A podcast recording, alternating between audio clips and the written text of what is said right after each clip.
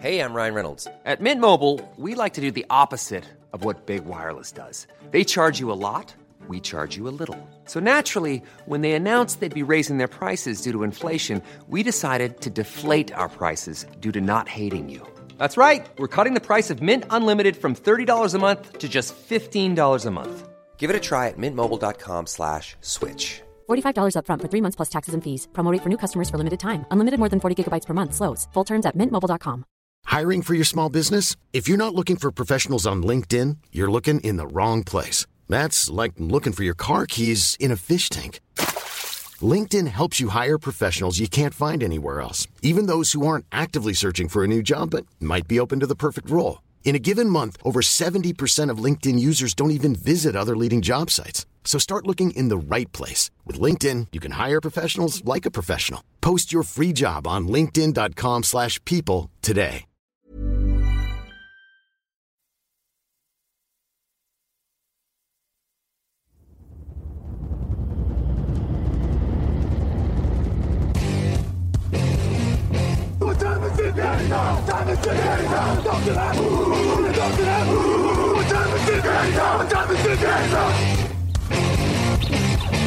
Got gun, Hulk left slot, Dixie left, T left. Mercedes, wide chip, Ricky. Fever left, 75, Katie, Omaha. We're good.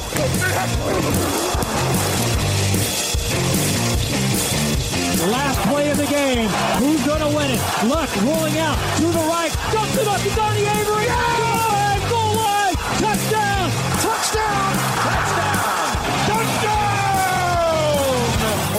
Hello, hello, bonjour et bienvenue à tous au Hard Rock Café Paris pour l'épisode 284 du podcast Jean Actu. Bonjour, le Hard Rock Café fait du bruit.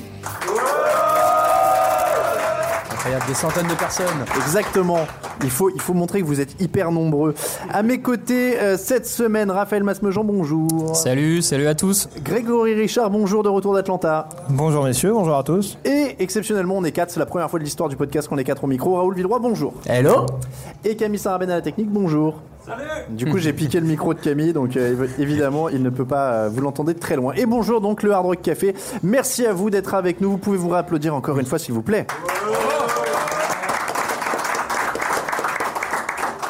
J'ai commencé à faire ce truc-là de demander aux gens d'applaudir la dernière fois et je trouvais que ça faisait bien, donc je vais essayer de le refaire quand même régulièrement. Ouais, ouais, ouais, je, je suis pas mal. Euh, on vous rappelle d'abord que le podcast du mardi vous est présenté par le Hard Rock Café Paris. C'est la dernière de l'année, donc on les remercie de nous avoir suivis cette année pour la quatrième année de suite et en public. On espère que ça va continuer. En tout cas, on les remercie encore d'être notre partenaire. Le sommaire, messieurs, évidemment, c'est le Super Bowl à Atlanta. On l'a dit, Greg descend à peine de l'avion. Il a, il a même pas de, de cerne. Il faut le dire, cet homme tient une forme Je pense qu'il a fait du Bon yo- aux auditeurs. je pense qu'il a fait du yoga dans les allées de l'avion et qu'il a embêté tout le monde. Euh, donc euh, le programme, pardon, c'est le Super Bowl. On va essayer de parler de ce qui s'est passé ou du peu qui s'est passé ou pourquoi ça ne s'est pas passé. Ce sera une une des intrigues. Les tops et les flops sont là aussi et évidemment on parle, on prendra vos questions. C'est parti.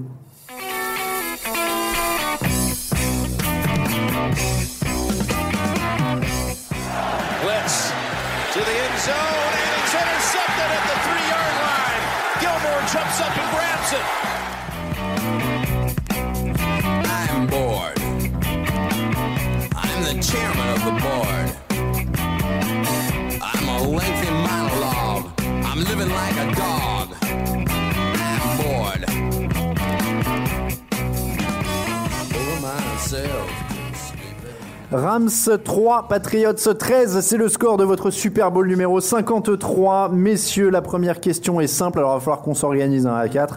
Euh, Est-ce qu'on a insisté à un grand match défensif ou à une défensif ou à une catastrophe offensive? Bon, bah, moi j'y vais.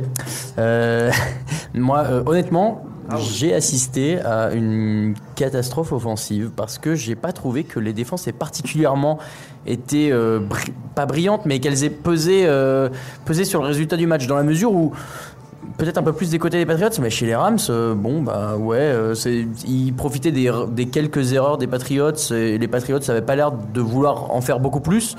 Moi, j'ai un sentiment vraiment que ouais, c'est l'attaque des deux côtés qui a pas trouvé son rythme, qui a pas réussi à se mettre dedans et c'était plus facile pour les défenses de contrer ça. dans, et dans cette mesure-là, moi, ouais, je suis un peu déçu parce que c'était pas tant les défenses qu'on qu'on fait ce résultat, je trouve. Allez, Raphaël d'abord, et puis l'avis impartial de celui qui était sur place. ça marche. Euh, non, mais comme souvent, c'est c'est encore une fois un peu des deux. Effectivement, on a, on a deux attaques qui ont eu du mal, euh, surtout celle des Rams, on- mais on va y revenir plus longuement. Après, j'ai quand même trouvé qu'on avait deux défenses vraiment bien préparées. On a un Wade Phillips qui a souvent fait des, couvertures différentes sur les receveurs des Patriots, qui changeait. Un coup, c'était euh, Peters sur tel receveur, puis après, ça passait sur Talib. Enfin, pour essayer de brouiller un maximum les lectures euh, de l'attaque des Patriots. De l'autre côté, la défense des Patriots préparée comme euh, comme jamais, je dirais pas ça parce que c'est quand même euh, Brian Flores, Bill Belichick derrière, mais en tout cas, elle était très très bien préparée. Jared Goff, alors après c'est sûrement aussi un peu de sa faute, mais a été absolument incapable de lire les blitz qui venaient euh, face à lui. Donc pour moi, on a quand même deux défenses à qui il faut pas retirer tous les mérites. Enfin, les Rams cette saison n'ont jamais été en dessous de 10 points. Les Patriots ont quand même été ralentis à 13 points. On peut pas juste dire c'est les attaques qui ont été mauvais. Enfin, à mon sens, c'est un peu trop simple. Il y a quand même un vrai boulot défensif. Il y a quelques belles actions. Celle de Jason McCourty, dont on, on y reviendra. Donc voilà, un peu des deux. euh, un peu des deux. Grégory. Ouais, j'ai quand même la sensation, pour euh, compléter ce que dit Raphaël, que euh, on a eu quand même deux lignes offensives qui étaient euh, assez solides, Euh, notamment du côté des Rams. On a, on a essayé d'installer, euh, comment dire, de de marquer son territoire d'entrée. Euh, Je pense notamment à cette espèce de coup de la corde à linge sur, sur Sonny Mitchell dès le début du match. Mais euh, non, franchement, c'était, il y avait beaucoup de rotation au niveau de cette ligne défensive, beaucoup de pression.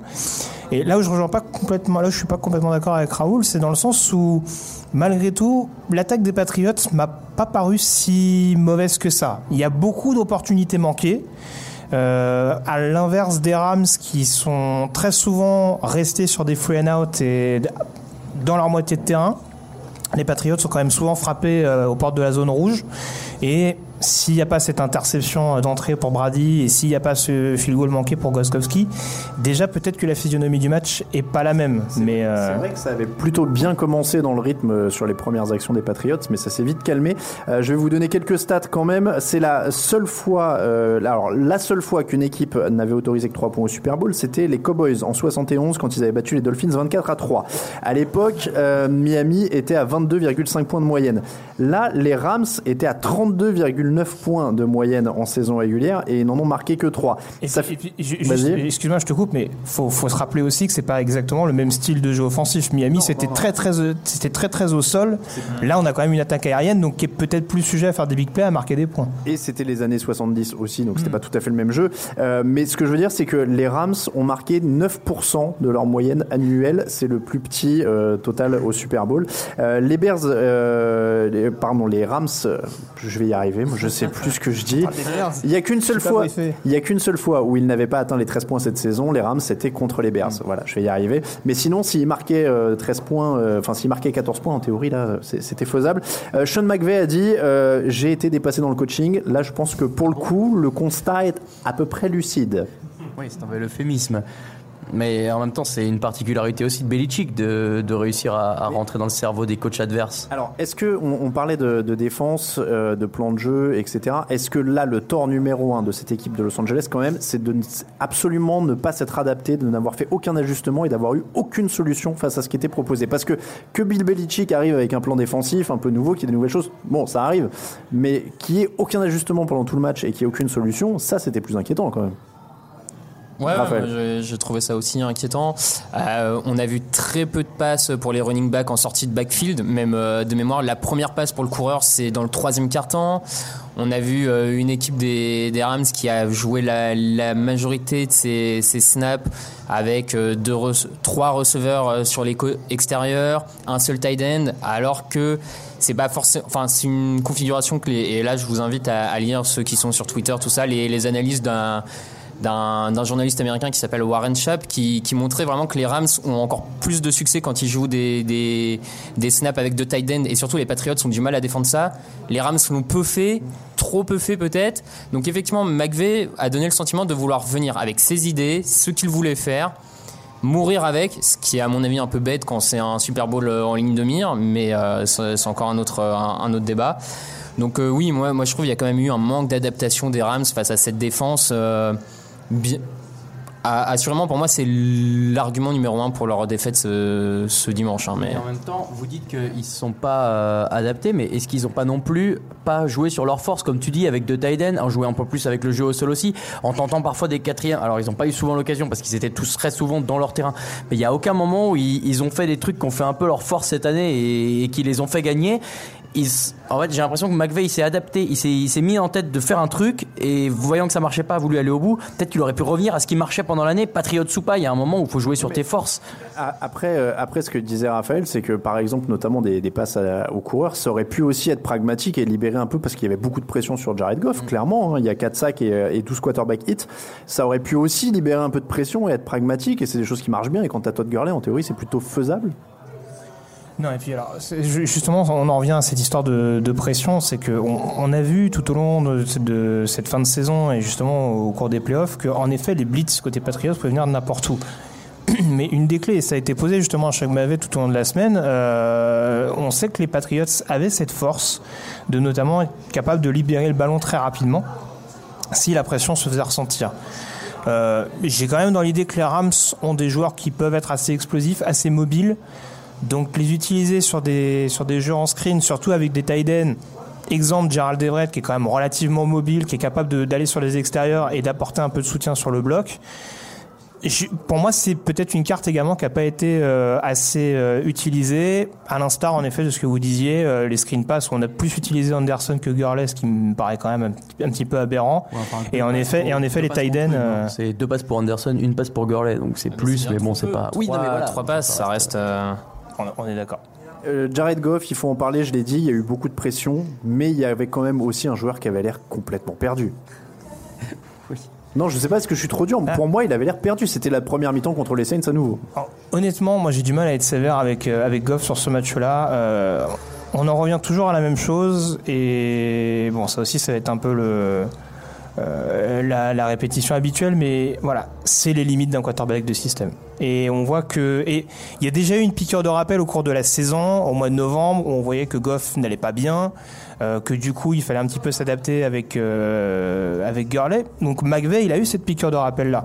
Et moi, c'est pour ça que, notamment dans le résumé qui a été fait du match, moi, je taperais plus sur McVeigh que sur Goff. Parce que, euh, voilà, Goff, c'est que, c'est que sa deuxième vraie année, on va dire, à, à plein niveau.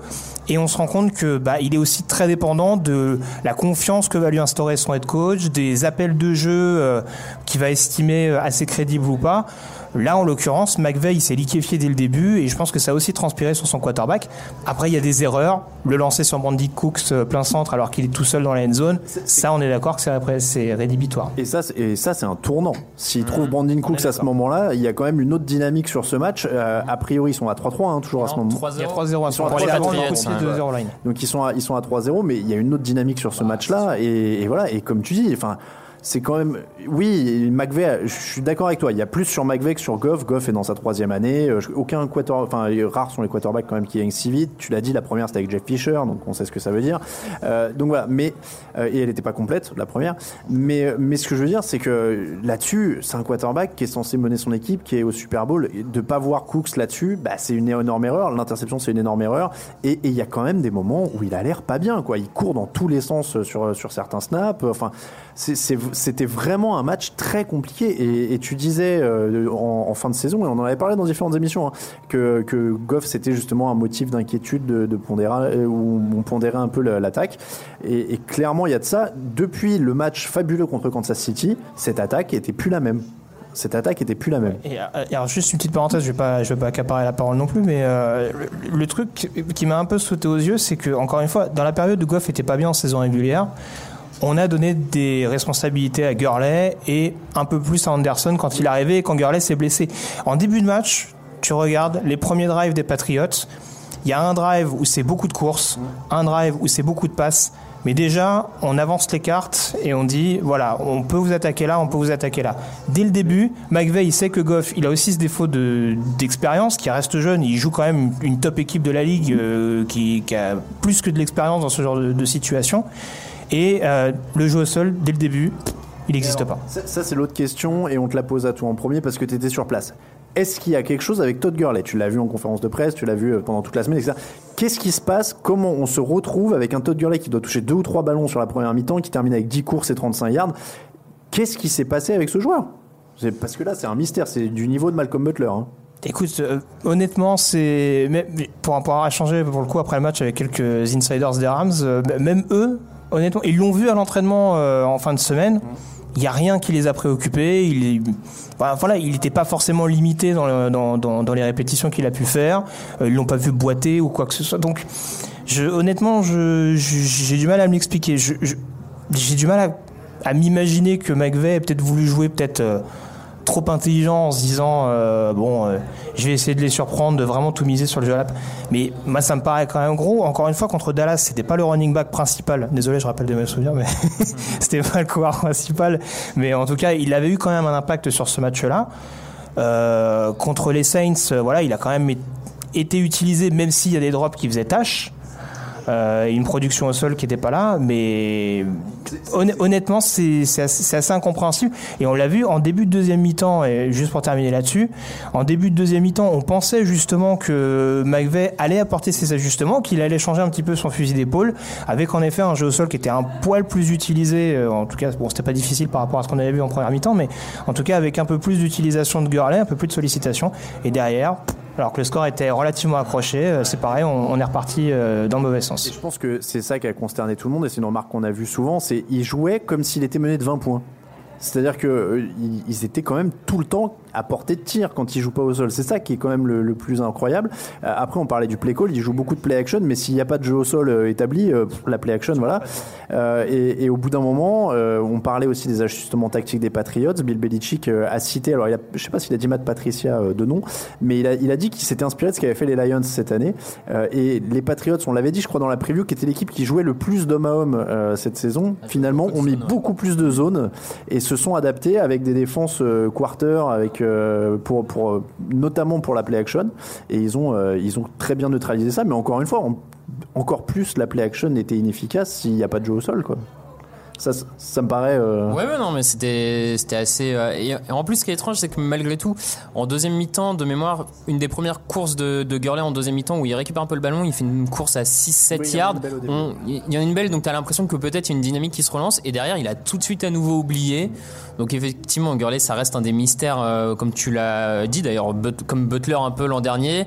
Bizarrement, c'est les deux coachs perdent ces deux Super Bowls là où t'as une la non-utilisation d'un, jeu. Enfin, ça reste un peu. euh, Après, dans les faits, il n'y a pas eu de surprise au sens où on avait dit il faut un gros match euh, de Todd Gurley, il faudra un Non. gros match d'Aaron Donald. On, ils ont statistiquement Après, euh, Donald, et c'est autre chose. hein, Il y a un impact autre que les stats, mais les deux n'ont pas été énormissimes Non, et, les Rams ne gagnent pas. Pour Gurley, le jeu au sol, faut aussi rajouter quand même, on a une ligne offensive des, des Rams qui a été bien plus en difficulté que tout le reste de la saison. Que ce soit sur la course, le, leur centre ou au niveau des gardes, ils ont des gardes, ils ont vraiment pris euh, l'eau. Enfin, je pense à Donta Tower qui, s'est régalé en attaquant de- depuis le centre, depuis l'extérieur, enfin, qui a fait un peu la, misère euh, de tous les côtés. Donc voilà, tu as aussi ce facteur-là. Et, malheureusement, l'attaque des Rams a eu une sorte de, de dommage, euh, de, de problème à tous les niveaux. McVeigh n'était pas au niveau, la ligne offensive n'était pas au niveau. Euh, la disparition du jeu au sol. Voilà, tout, tout s'est accumulé euh, l'un dans l'autre. Et, euh, Alerte enlèvement. Alors Ouais, oui, alerte ça, enlèvement ouais, un peu. Euh, rendons un peu aux Patriots euh, ce qui leur appartient. Ça a été aussi une très belle prestation défensive. Clairement, on l'a dit, hein, il y a eu des adaptations euh, dans le plan de jeu, il y a eu plein de bonnes choses. Euh, je lisais un papier d'ESPN qui disait meilleure performance de Bill Belichick dans toute l'histoire au-dessus de son plan de jeu contre les Bills en 91 parce que en 91 euh, alors je vous donne les arguments hein, du papier en l'occurrence. Euh, en 91 il avait laissé euh, il avait fait un choix. Il avait laissé Tourman Thomas euh, à plus de 100 yards et un touchdown. Euh, en 2002 les Rams avaient quand même marqué 17 points et il y avait eu et c'était des big plays surtout de la défense le, le pick six de Tylo notamment qui, a- qui avait fait euh, la bascule. Là le postulat c'était de dire c'est vraiment une sorte de performance défensive totale où il a bloqué ce qui était une des meilleures attaques de la ligue. Est-ce que vous êtes d'accord avec ça euh, dans la dans la, légende de Bill Belichick ça se place euh, tout en haut ou pas loin?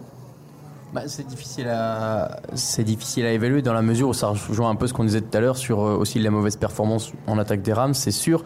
Maintenant cette mauvaise performance, oui, je veux bien croire qu'elle soit alimenté entre guillemets par le, le très bon ajustement euh, de Belichick mais après c'est ce que disait euh, Raph aussi sur le fait d'avoir complètement changé euh, les schémas défensifs d'avoir euh, laissé un électron libre en la personne d'Hightower il y a des gros jeux défensifs aussi euh, McCourty typiquement oui c'est une erreur de Jared Goff aussi de pas la donner plus tôt mais McCourty ce qu'il fait c'est exceptionnel de revenir de l'autre enfin du terrain et d'arracher la balle au dernier moment. Donc il a il y a, il y a des joueurs sur le terrain qui ont fait le taf. Belichick avait mis ça en place. Je peux pas dire si c'est la meilleure performance euh, de sa carrière. Euh, J'ai pas vu tous ses matchs euh, ni au Super Bowl, mais Celui des Bills, tu t'en rappelles pas? Non, non, non, pas vraiment. Mais oui, de toute façon, le fait qu'ils réussissent encore une fois à gagner ce match-là et dans ces conditions, c'est sûr que ça fait partie de la légende. Moi, je suis quand même un poil plus impressionné. Encore une fois, c'est le niveau en face est difficilement. euh, on, peut, on peut difficilement négliger le, le- le peu d'inventivité de l'équipe adverse. J'ai- quand même. J'ai j'ai été un poil plus bluffé, par exemple, par la victoire justement contre les Rams en 2002 où ils les maintiennent quand même à 17 points, où en face il y a quand même une grosse attaque, il y a le, il y a le fumble qui est recouvert pour un touchdown alors que les Rams sont tout près de marquer un TD. Il y avait quand même une attaque avec une, une autre tronche, avec euh, des joueurs qui étaient beaucoup plus expérimentés, qui étaient champions deux ans avant. Voilà, donc euh, et puis même celle contre les Eagles, par exemple, je me rappelle avec McNabb et, et Owens notamment, qui était qui était assez inarrêtable cette année-là. Bon, Owens avait été productif aussi, mais à l'instar de l'exemple que tu prenais avec Thomas, on s'était euh, on s'était fait un petit peu avoir sur un joueur, mais le reste était quand même plus que bien quadrillé. Donc, euh, je sais pas, ça fait partie en tout cas de ces, de ces principaux euh, Alors, principaux faits d'armes au Super Bowl. On a cité quelques noms. euh, on a cité quelques noms. Dante Tower, Trey Flowers, Kyle Van Noy, David McCourty, Stephen Gilmore qui fait un énorme match. Est-ce qu'il a Jason McCourty aussi. Jason McCourty aussi du coup avec ce sauvetage. Est-ce qu'il y avait un MVP potentiel dans le lot ou justement euh, cette perf défensive elle était dure à couronner par un trophée individuel parce qu'au final il n'y en a pas un qui sort totalement totalement. Ouais, je, je- j'entends l'argument. Effectivement, il y en a peut-être pas un qui sort plus que les autres. Euh, moi, vraiment, à, un petit peu au-dessus, j'aurais Hightower et Gilmore qui font tous les deux deux très gros matchs. Et Gilmore, par sa capacité à vraiment bloquer le jeu aérien adverse, permet aussi à, à quelque part à la ligne défensive de, de faire tout ce taf. Maintenant. Euh, c'est pareil, quand il y a un MVP en attaque, euh, quand c'est le receveur, c'est parce que le quarterback lui fait des bonnes passes. Quand c'est le quarterback, c'est parce qu'il y a des receveurs pour attraper le ballon. Donc il y a un moment, c'est toujours. Et il y a une ligne offensive aussi qui permet, enfin je veux dire. Donc il y a un moment, c'est un. Parce que Donald, Donald et Sou ont, pas mis autant de pression qu'ils l'auraient souhaité sur, sur Tom Brady. Donc voilà, tout ça pour dire que c'est toujours collectif. Donc à partir de là, pour moi, cet argument tombe un peu et j'aurais bien aimé voir effectivement un, joueur défensif. Il faut en choisir un, c'est comme ça, c'est le sport. Tu choisis toujours un, type. Donc moi, je, je serais bien allé vers un ouais Hightower.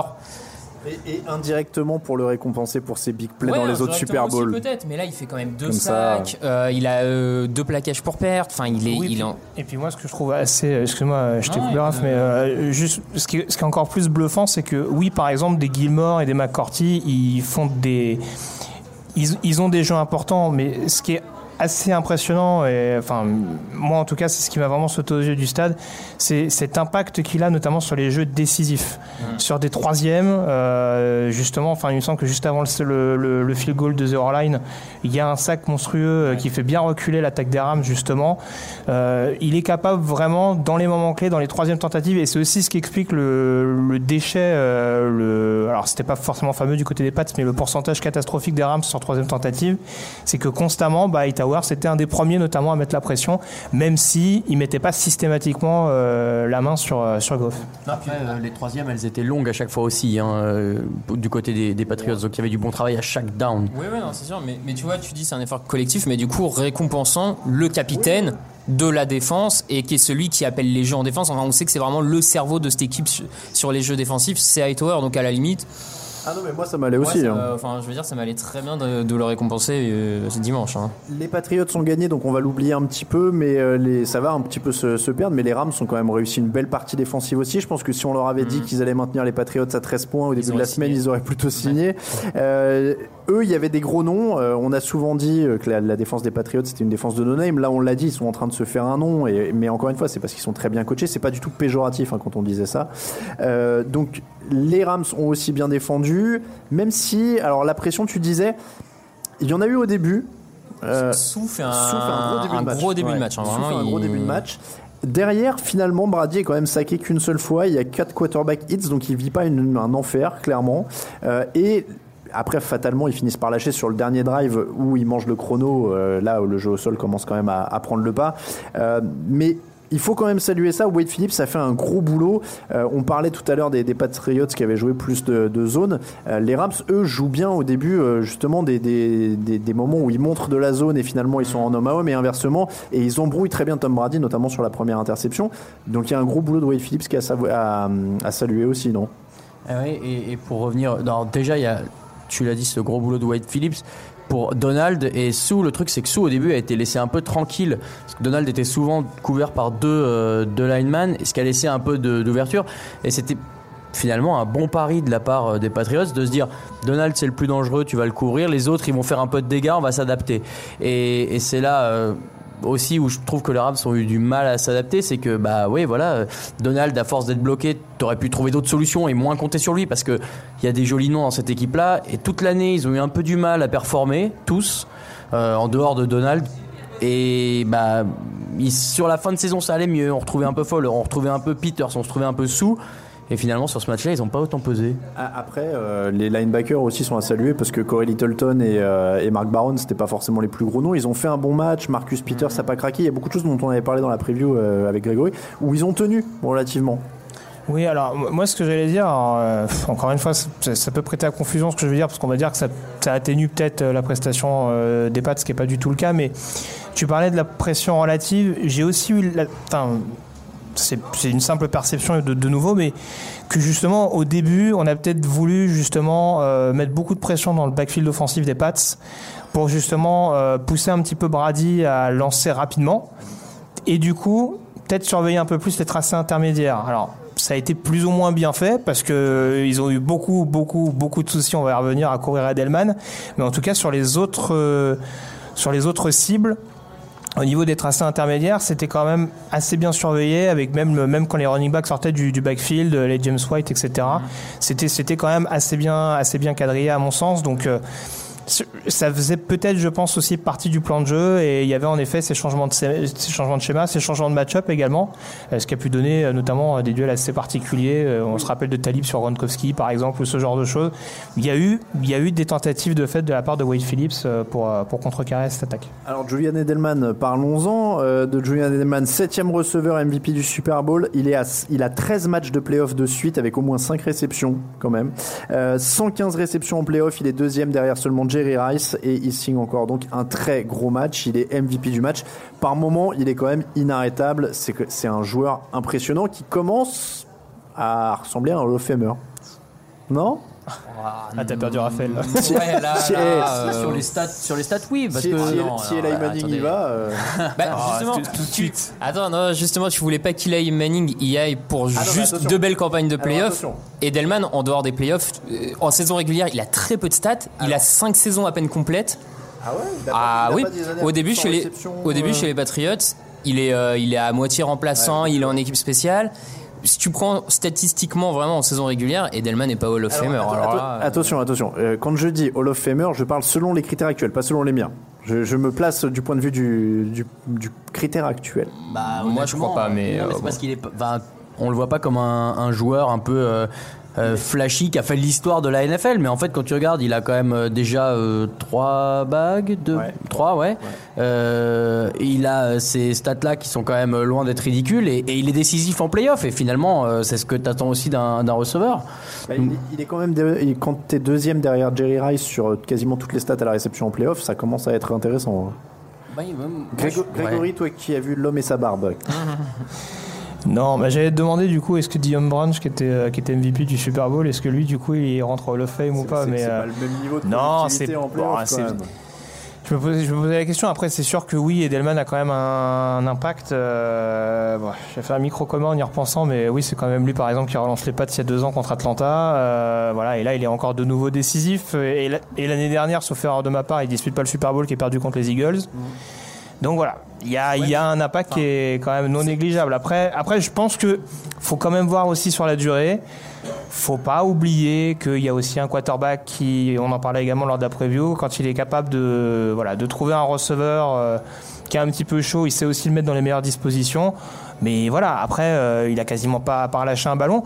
Mais si on a la question aussi de savoir s'il peut y avoir un autre MVP, c'est aussi que voilà, la prestation d'Edelman, elle est bonne, mais il finit pas le match avec 3 4 touchdowns, c'est ce que je veux dire aussi. Pa- Parlons un peu de, de jeu. Euh, le drive qui fait gagner les Patriots commence à 9 minutes 43 de la fin. Euh, je, je revendique, mais je crois avoir dit sur Slack, sur celui-là, c'est bon. Euh, parce que et, et je crois que Greg, tu nous avais dit quelques minutes avant dans le stade, on sent que ça peut casser à n'importe quel moment. Est-ce que au moment où le drive commence, alors peut-être pas sur la première action, mais quand il complète en gros les deux premières passes euh, à Gronk et à Edelman, est-ce que là vous vous dites si celui-là il passe, c'est fini? Bah, dès, la, dès la passe à Gronk, euh, dès la première passe vers, vers le Gronk, on sent, on sent déjà que que ça commence à monter. Alors pour le coup, je l'ai- je l'ai pas dit, mais euh, c'est vrai que j'en ai beaucoup parlé dans le, dans le chat interne. Il y avait quand même dans le stade euh, une écrasante majorité de supporters des Patriots. Euh, à mon grand étonnement, je dois bien l'avouer, parce que bon, forcément, euh, je m'étais imaginé naïvement qu'à Atlanta, euh, bon, il y aura peut-être un petit peu, un petit peu d'hostilité, comme ça avait manifestement été le cas l'année dernière, par exemple, contre les Eagles. Là, c'était une, folie furieuse. À chaque fois que Brady apparaissait sur les écrans, sur l'écran géant, c'était le retour des Beatles. Enfin, c'était, c'était quand même quelque chose d'assez, d'assez énorme. Et, dès ce drive-là, il y a la grosse réception du Gronk. Et là, on sent déjà que dans le stade, ça commence à monter. Et on sent. J'aurais du mal à l'expliquer comme ça de manière sensée, mais voilà, on sent que Brady commence à prendre le contrôle des opérations, que ça commence à accélérer un petit peu. Et derrière, ouais, il y a le catch sur Edelman. Et la deuxième réception du Gronk, où, où là, c'est pareil, c'est ce que- c'est ce que je vous disais. Enfin, c'est, il y a eu un but de marqué dans le stade, quoi. Il n'y a pas de touchdown, mais euh, c'était de la folie furieuse. Est-ce que vous vous rappelez combien de, de jeux il y a dans ce drive? En fait, il est hyper court. C'est un drive de 5, cinq Ouais, actions. ouais. Gronk 18 yards, Edelman 13 yards, Burkhead 7 yards, Gronk 29 yards, Mitchell 2 yards, Mm. touchdown. Donc c'est marrant, dans ce match qui a quand même plutôt traîné en longueur Mm. sur, les, sur les drives, celui-là, ça a été un éclair. Euh, Brady a sorti ce drive-là. Euh, il fait pas un énorme match, il a 21 sur 35, 262 yards d'une interception. Euh, donc pas de touchdown lancé pour lui euh, dans ce Super Bowl-là. Euh, il fait pas un énorme match, mais il sort le drive qu'il faut. Ouais, non, mais j'allais dire, globalement, il fait pas une énorme campagne de playoff, mais il fait ce qu'il faut au moment où il faut. C'est sa plus grande qualité. C'est ce qui fait de lui le. Un joueur à six bagues, c'est ce qui fait de lui un, un type capable d'amener les Patriots à ce niveau-là. Donc, il a, il a fait. Mais je n'irais pas quand même jusqu'à dire il a fait ce qu'il fallait, parce que c'est, à mon sens, c'est quand même pas suffisant de sortir d'un match avec juste un touchdown offensif pour l'attaque. On peut pas. On peut pas dire c'est un bon match de Brady parce qu'il Oui, fait un très bon drive. Il le sort quand même en milieu de quatrième quart quand il faut et quand les Rams reviennent à 3-3. C'est- aussi ça parce que Ça, il y en a d'accord, beaucoup qui ont dit euh, bon et je peux le comprendre euh, oui voilà Brady il fanfaronne alors que oui il fait pas quand tu rigoles tu, tu te sens visé. J'ai même le mot fanfaronné, non mais voilà enfin pas, en gros on expliquait que voilà que Brady bon c'était clairement pas son meilleur Super Bowl que voilà c'était peut-être pas celui à mettre le plus en avant. Enfin, en tout cas voilà pour en parler de manière triviale euh, au moment où il faut il les pose et voilà euh, il va sur ses cibles prioritaires mais en tout cas même le Gronk qui était quand même un petit peu diminué euh, à ce, à ce moment-là du match et bah les catchs ils les font donc euh, voilà l'expérience dont on parlait depuis tout à l'heure bah là là, là, hein. clairement faire sentir. Il faut, il faut excuser Raphaël, il pense que Peyton Manning est le meilleur quarterback de l'histoire, alors que Peyton Manning, dans les moments chauds au Super Bowl, et ça changera rien il aux histoires de bagues. il ciblait, ça, hein, il c'est- ciblait Tracy Porter. Donc, euh, donc voilà, bon, je taquine euh, Raphaël exprès. Euh, donc Brady, on l'a dit, euh, on va pas refaire le débat euh, sur euh, Oui, plus grand, pas pas- plus grand. On mentionne juste pour ceux qui ne le savaient pas, donc que c'est vraiment le seul joueur à 6 bagues. Il y en avait, il y en a pas d'autres. Il était à égalité. Euh, le nom. C'était Ronnie Lott, Non, ouais. non, le, non, non, le nom m'échappe de celui qui était à 5 bagues avec lui. C'était pas Charles Haley, voilà. Charles Haley, Charles ouais. Haley, merci. Ouais. Euh, donc ils étaient à égalité à 5 bagues. Il est désormais le seul à 6 bagues. C'est avec la même équipe. Donc ça, clairement, c'est énorme.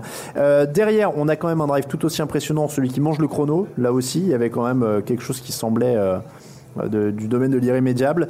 Euh, et puis, ça mange les tambours des Rams hein, aussi avec. Et puis derrière, les Rams, un field goal euh, raté euh, de, de Greg Zoverline.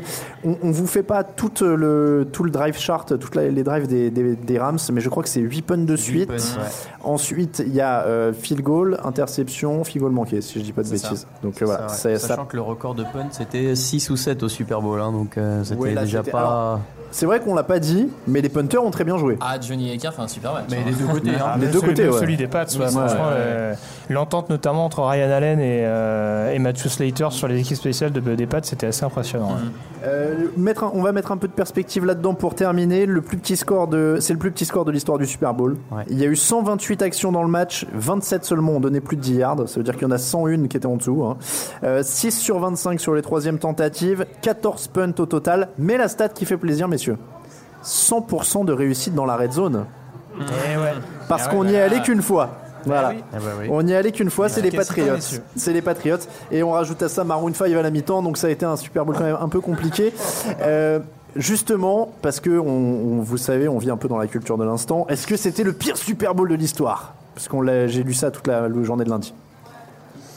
Je, me- je pense que non. C'est pour ça que je vous pose la question. Mais j'ai- l'impression que le débat se joue un peu entre celui-ci et, et la fessée des Seahawks sur les Broncos. Mais, mais euh, moi j'aurais. Non mais. Grégory fait signe à Camille de, de- de couper le micro de Raoul. Non, mais moi je lisais plein de gens dire oui, ben, c'était encore pire euh, quand c'était les Broncos, les, les Seahawks contre les Broncos parce qu'il n'y avait pas d'opposition et parce que du coup il n'y avait pas de suspense. Honnêtement, euh, au moins il y avait une équipe qui. Qui, qui était enfin, qui était, qui était là et qui méritait de gagner. Je dis pas que les, les Patriots sont pas mérités, mais franchement là, Je sais pas si c'est mieux de regarder une mi-temps de garbage time en fait. Quoi. c'est ça. Bah, Moi je préfère qu'au moins là on a attendu la fin pour avoir un dénouement. Ouais, enfin, moi je l'attends encore un peu en vrai. Hein. Euh, non, mais c'est vrai, honnêtement, euh, à, la, à la fin du match, tu vois, j'étais bon, bah voilà, c'est fini, c'est gagné, cool. Bah super, mais en vrai, on n'a pas vu grand chose, on n'a pas vu du très beau football, et c'est ça, moi, qui me déçoit un peu. Quand les Seahawks avaient gagné, il y avait eu, il y avait eu des belles actions aussi du côté des Seahawks. Là, il y a eu pas eu de très, il y a pas eu de très belles actions d'aucun des deux côtés, c'est ça qui me déçoit. Le contre-argument euh, pour le, le pire Super Bowl, alors c'est c'est forcément une question de goût, hein, mais euh, déjà il y, a- il y a quand même des matchs avant euh, notre ère, entre guillemets, voilà, ouais. qui étaient quand même très vilains. Le Super Bowl n'était pas réputé pour être le plus beau match de l'année jusqu'à au final il y a 10-15 ans. hein, C'était ça- la finale NFC a eu dans les années 80 qui ça. était réputée pour être le. euh, Et il y a eu quelques branlées assez mémorables qu'ont encaissé les Broncos ou qu'ont encaissé quelques autres équipes. Les Bills aussi. Les Bills, je, Surtout les Broncos. c'est pas les, euh, euh, je sais plus quelle équipe euh, contre les Niners de Steve Young et Jerry Rice prend C'est 6 les touch, touchdowns. Euh, voilà, Ah oui, les Chargers, Chargers, oui, oui, euh, qui, qui avait pris 6 touchdowns de Steve Young et Jerry Rice qui marchait sur l'eau. Donc au final, est-ce que vraiment Non, mais, euh, euh, hon- honnêtement, le pire, je sais pas. Moi, c'est vrai que c'est un match, pour rejoindre ce que dit Raoul, c'est vrai que c'est un match plein de paradoxes parce que pour dévoiler un peu les coulisses de, du site, euh, donc Alain gérait tout ce qui était live tweet pendant la rencontre et moi, je préparais le résumé. je suis grillé Ah, tu voulais me faire porter le chapeau Bien sûr, mais non, mais quand on live tweet, on dit pas c'est qui Ah, normalement. pardon. Euh, mais voilà, en tout cas, je m'occupais du résumé. Et c'est vrai qu'il fallait donc gérer tout ce qui était chronique, MVP, flop. Et on a quand même eu un match où pendant très longtemps, on était à 3-0. Et pourtant, assez vite, j'avais mon MVP, j'avais mon flop, et ça, ça a quasiment pas changé. Donc, malgré tout, c'est vrai qu'il y a eu du suspense. Donc, par rapport à d'autres Super Bowl, euh, on peut difficilement dire que c'était le pire. Et comme je l'ai dit tout à l'heure, voilà, par l'attaque des Rams, j'ai quand même la sensation que la plupart des, des escouades ont bien joué ont fait leur rencontre en tout cas. Après, c'est sûr que d'un point de vue, euh, on va dire, euh, intensité, euh, on n'était pas dedans. Quoi. Fr- Franchement, en termes de pauvreté de jeu, le Broncos Seahawks, il était euh, le Broncos pas Seahawks, Broncos Panthers, je veux dire. était- non, non. Non, parce que là, il y avait du vrai jeu défensif. Ah, alors non, alors je, je dis juste que en fin de match, quand- je dis juste en fin de match, quand les Broncos mènent et qu'ils font course course punt, course course punt, course course punt, en se disant c'est pas grave, notre défense est gère, c'était quand même pas le truc le plus fou du monde quoi. Non, la, défense est exceptionnelle. Il y a hein. eu plus d'actions. Bah oui, mais voilà, il y a eu plus d'actions. Mais-. Là, franchement, Oui, bah, il y a deux actions, Il y a le fumble, il y a le fumble, et il y a le fumble actions, de, Von Miller. d'attaque des Panthers. Voilà, il y a le fumble de Von ouais, Miller. Mais, Mais, mais là, euh, concrètement, on ressort quoi comme action de ce match Vraiment? Ah bah pas grand chose non plus. Ah, là, bah, là, les euh, Patriots dans la end zone qui finit à 30 yards. Non mais voilà, là, Enfin, on- vois, quand on compare les deux, c'est une course entre deux personnes en déambulateur. Hein. Je dis pas que c'est les Jeux Olympiques, mais euh, mais je veux dire, à la fin, euh, quand les ah. quand les Broncos jouent avec le cadavre de Peyton Manning et qui disent on fait que des courses et des punts, de toute façon on s'en fout. Cam Newton, on l'a écrasé. C'était quand même pas foufou à suivre non plus quoi. Non, mais bon. Allez, on va terminer euh, avec les petites questions. Qui a dit quoi? J'ai pas entendu. J'ai entendu un truc. Bon, Euh, comment les Rams se relèvent de ça? Allez, on termine euh, avec ça. Voilà, bah, Alors, je vous- donne les free agents. Euh, Endam Yukongsu, Marcus Joyner, Dante Fowler, Dominique Isley, CJ Anderson, Roger Saffold, Sam Shields. Et euh, un jour, il faudra penser, se demander si on paye Jared Goff dans un ou deux ans, je crois, non? C'est c'est quand les ça prolongations tarder. Bah, normalement, ils doivent payer Todd Gurley d'abord. Ils vont Ouais. le prolonger. non, Todd, enfin, ils Gur- vont- Todd Gurley, c'est signé, donc... euh, Ils vont Ils l'ont prolongé, déjà Ouais, ouais. Ah, bah, écoute, j'ai raté un épisode. Goff, il lui reste deux ans du coup. T'actives la cinquième année. Oui, t'actives la cinquième année. Là, il est dans mais- sa troisième, t'as la quatrième, Ouais. t'actives la cinquième, t'as au moins deux ans. Tu peux prolonger avant si tu veux lui faire signer Ouais. un gros contrat. Ouais, Ah, tu peux même. attendre de voir ce qu'il vaut pour de vrai. Bon, on a vu que pour Donald, ils ont quand même attendu, attendu très très longtemps Ouais. pour le re-signer. Donc, donc par- partons sur l'immédiat. Goff, c'est pas un, un sujet. Euh, comment il se relève de ça et Ah avec bah, en qui? déjà dans un premier temps, parce que vu les déclats de McVeigh, euh, j'étais un peu fébrile quand je l'ai entendu parler parce qu'il il, m'a mis un peu le moral à zéro quand même. Là. Andrew Whitworth. Ouais. Oui, oui, oui. Andrew Whitworth, Ah, il, était bien. hein. dépité, hein, tu quand, le voyais à l'image. quand euh, il a commencé par euh, de toute façon, à la fin, on va tous mourir. euh, C'était un peu. moi, C'était annonciateur d'un j'ai- truc pas bon. J'ai rien contre ce genre de déclat, hein, mais c'est rare en NFL. Franchement, euh, Mais non, mais de toute façon, ils, ils vont se relever assez naturellement. Ils ont quand même pas une équipe dégueulasse. Euh, ils, ont une, ils ont une très bonne attaque, ils ont une super défense. Il y a des, il y a des free agents qui vont partir. Ils ont réussi à en faire venir des jolis euh, cette année. Il n'y a pas de raison qu'ils réussissent pas avec euh, le. Déjà, t'es à Bah, Los le fait de Angeles. prolonger des jeunes, déjà, ça, Voilà. peut, ça, peut, ça peut compliquer quand même la tâche. hein. Alain l'a dit, tu, vas, tu peux po- potentiellement, j'ai du mal à aller voir signer un Ndamu Kongsu.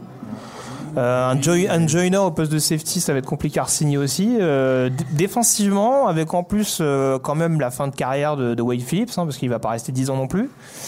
Non, mais dans l'immédiat, ils sont pas, ils sont dans la mouise crois, là. tu crois qu'Andrew Whitworth parlait de Wade Phillips Peut-être.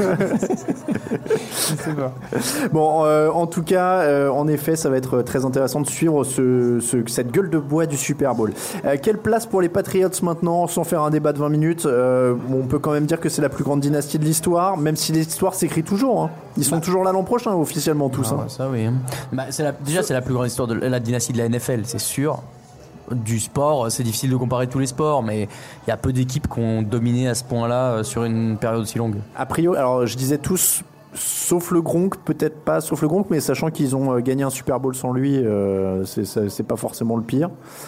C'est quoi que tu veux dire sans le Gronk Bah, il a pas Est-ce- vraiment. Parce que je- non, je disais Brady et Belichick qui reviennent. Bon, ça, a priori, il n'y a, pas de- Ah. il y a pas de doute. Même, même si, alors, Oh, je, Alors, moi, je- je, moi, je- je persiste ici, mais alors, Belichick, j'attends de voir. je révèle Mais à mon avis, il va rester au moins une année. Mais je, révèle les j'attends de cou- voir. je révèle aussi les coulisses du site. Toute la semaine, Greg m'a dit Franchement, si Belichick prenait sa retraite le jour du match, ça nous ferait un gros truc quand même. hein. Et il était persuadé de Ah, ça. j'étais au taquet, Et il moi. était au taquet. Et même, le, même je m'en rappelle, hein, le, le jour du match,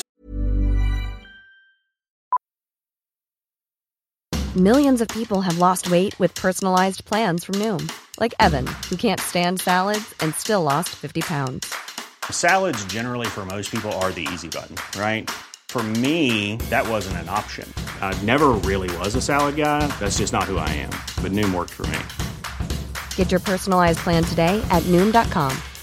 Real Noom user compensated to provide their story. In four weeks, the typical Noom user can expect to lose one to two pounds per week. Individual results may vary. I'm Sandra, and I'm just the professional your small business was looking for. But you didn't hire me because you didn't use LinkedIn jobs. LinkedIn has professionals you can't find anywhere else, including those who aren't actively looking for a new job but might be open to the perfect role, like me. In a given month, over 70% of LinkedIn users don't visit other leading job sites. So if you're not looking on LinkedIn, you'll miss out on great candidates like Sandra. Start hiring professionals like a professional. Post your free job on linkedin.com/people today. Même, je sais pas si t'étais déjà en place. Il me dit, Bon, je suis vrai. Et si Belichick euh, annonce, euh, je fais un truc. et il était au taquet là-dessus, je ne sais pas Ah, pourquoi. Moi, je disais, hein, le score, le- on me disait, oh le score il est pourri. Je fais, c'est pas grave si Belichick est.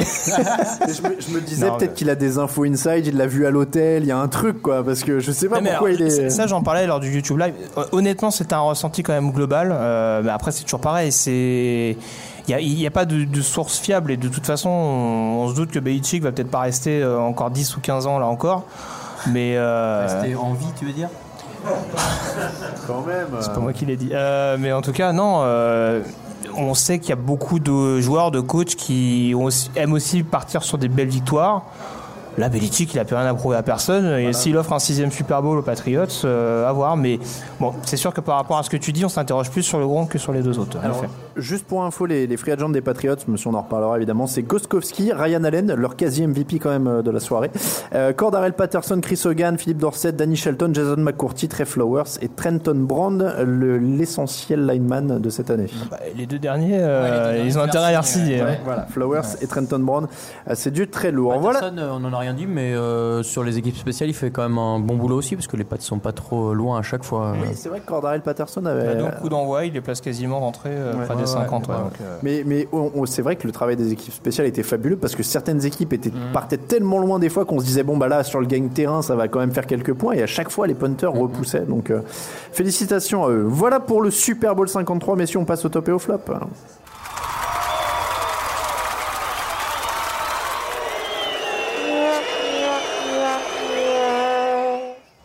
Est-ce qu'avant les tops et les flops, je commence par les résultats des pronos Je sais pas où les caler.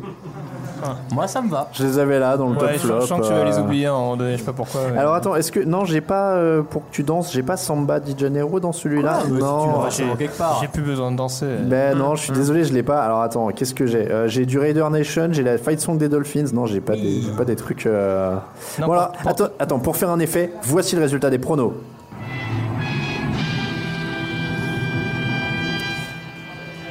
Donc, euh, le suspense était déjà mort avant le Super Bowl, puisque Grégory avait déjà gagné. Grégory termine avec un, pro- un total de 190. Félicitations à toi, évidemment. Bravo, champion. Que d'applaudissements pour Grégory aujourd'hui. hein.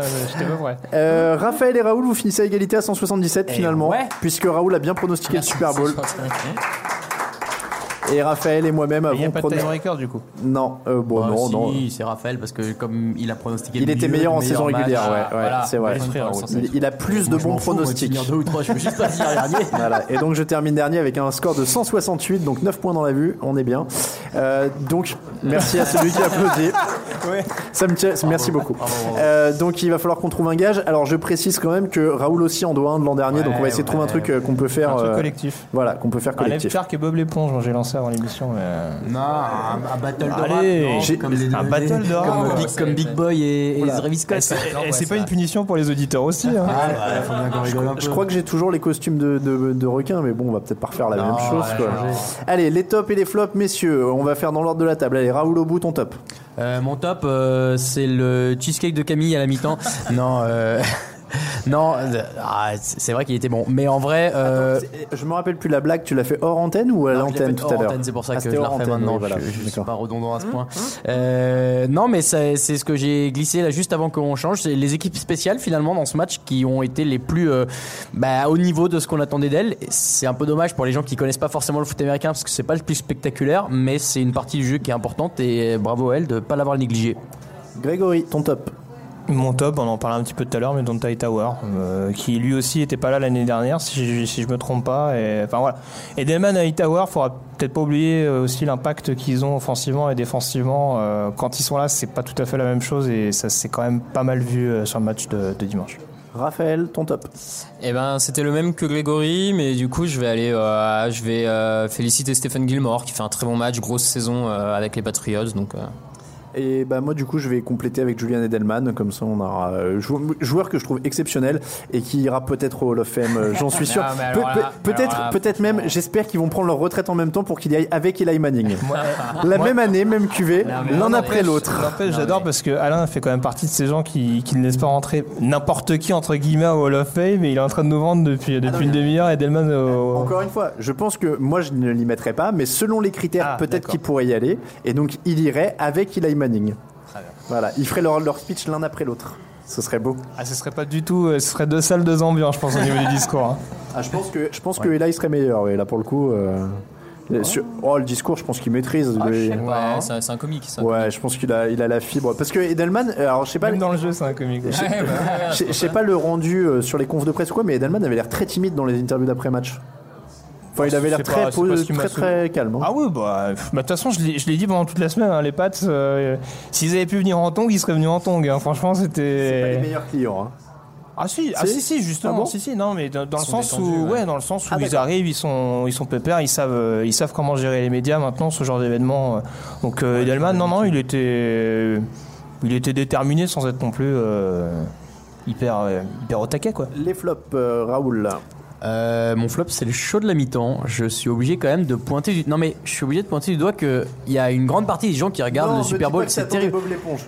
Ah non, non, non, non, c'est même pas pour Bob Ah bon. l'éponge. Mais tu vois, genre, je suis pas particulièrement fan de Maroon 5, mais je suis pas fan des trucs qu'il y avait les années d'avant. Et il y avait du spectacle. Et là, cette année, il y avait pas de spectacle. Il y avait juste 2-3 gars sur scène qui faisaient de la guitare et qui se mettaient tout nus, et voilà. C'est c'est un, c'est un vrai truc. Je me disais Non, en mais- effet, Lady Gaga, elle avait sauté du toit quand Ouais, tu il y y avait- étais. il y avait un- Moi, j'avais un vu truc, Katy euh. Perry sur un cheval géant ou des trucs comme ça. Enfin, Et- Timberlake, il est pas fait grand chose non plus. hein. Non, mais Non, Timberlake mais, qui euh, dansait un peu, tu vois, il y a. Mais il dégage un truc quoi. Ouais, il y avait un peu d'ambiance. Là, vraiment, c'était nul. Et quand je pense à tous les gens qui sont restés debout pour regarder ça, qui déjà sont pas sur le Super Bowl, en vrai, c'est triste, quoi. Et, et alors, par contre, je dis pour Bob l'éponge, c'est que je sais pas si vous avez vu, Oui, ça, les, gens qui voulaient voir Bob l'éponge au Super Bowl, plus que 3 secondes, parce que ça a duré une image, euh, en fait, se sont euh, coordonnés pour mettre des pouces euh, vers le bas sur la vidéo YouTube de- officielle du show de mi-temps NFL. Et donc, il y a 500 000 pouces bas contre 7000 pouces levés sur la vidéo, en fait. Et, et les mecs se sont tous synchronisés, se sont appelés, en- et, et en dessous, il y a des messages genre, on voulait voir Bob l'éponge, quoi. Pourquoi J'ai mis un peu vers le bas aussi, mais. pourquoi pas?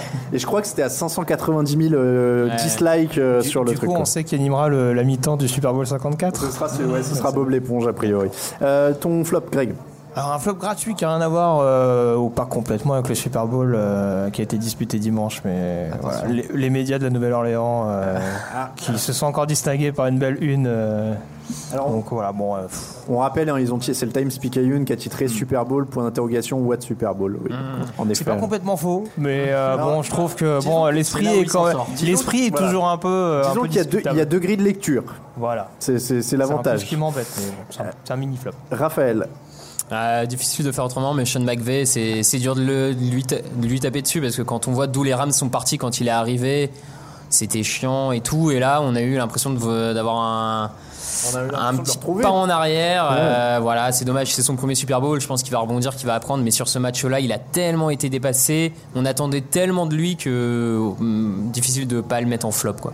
Bon bah du coup comme t'as pris euh, McVeigh, je vais prendre Goff, euh, comme ça c'est fait. Euh, mais mais alors encore une fois, je sais que Grégory modère et il fait la moue devant moi. Non, et- non, c'est- non, c'est pas pour ça, c'est juste Non. parce que j'ai oublié. Et, euh, Ah, autant, pour moi, non, non, mais Todd Gurley, on nous a gonflé Ah pendant une Gurley, semaine euh, les conférences de presse, machin. Gurley, Gurley, on n'a rien vu, donc euh, flop aussi pour moi. Oui, c'est vrai qu'on aurait pu. On est, on est beaucoup plus dur avec Goff qu'avec Gurley, alors que Gurley a été complètement transparent. Bah, Il y a il y a la potentielle excuse de la blessure, mais c'est sûr que euh, vu qu'il nous explique qu'il est à 100%, on a du mal à pas lui taper dessus non plus. C'est- un peu ça. Euh, non, mais moi, Goff, au, au sens où euh, j'espère pour lui que c'était voilà, le premier match, etc. Mais euh, il y a pas mal de grands quarterbacks qui, et je pense à Brady notamment, qui à leur premier Super Bowl bah, sont rentrés dedans, etc. Et Goff a l'air de s'être un peu liquifié quand même. Alors, c'est à vérifier. je, je vous dis ça en, est- en étant, en l'ayant pas vérifié. Je dis juste que je l'ai entendu. C'était dans le podcast the NFL. Une supportrice des Patriots qui disait qu'elle était rassurée dès le dès l'hymne national parce qu'en fait, elle voyait que la main de Goff tremblait sur son cœur ou qui ou qu'il où il a, où il arrêtait pas d'agiter ses doigts. Enfin, il avait un tic vraiment de, de stress. Et, et elle disait, moi, j'étais rassuré dès ça en fait parce qu'il avait l'air vraiment pas bien, quoi. Donc, donc Ouais. euh, voilà. Mais non, mais j'espère pour lui que c'était juste voilà la première fois, etc. Et que ce sera pas un truc des grands matchs et que il aura pas un petit peu la main qui tremble dans, dans les autres grands matchs. Voilà, c'est un peu le, c'était un peu le- l'enjeu de tout ça. Euh, voilà pour les tops et les flops. Pour les résultats des pronos, eh ben, on va terminer avec les questions, messieurs.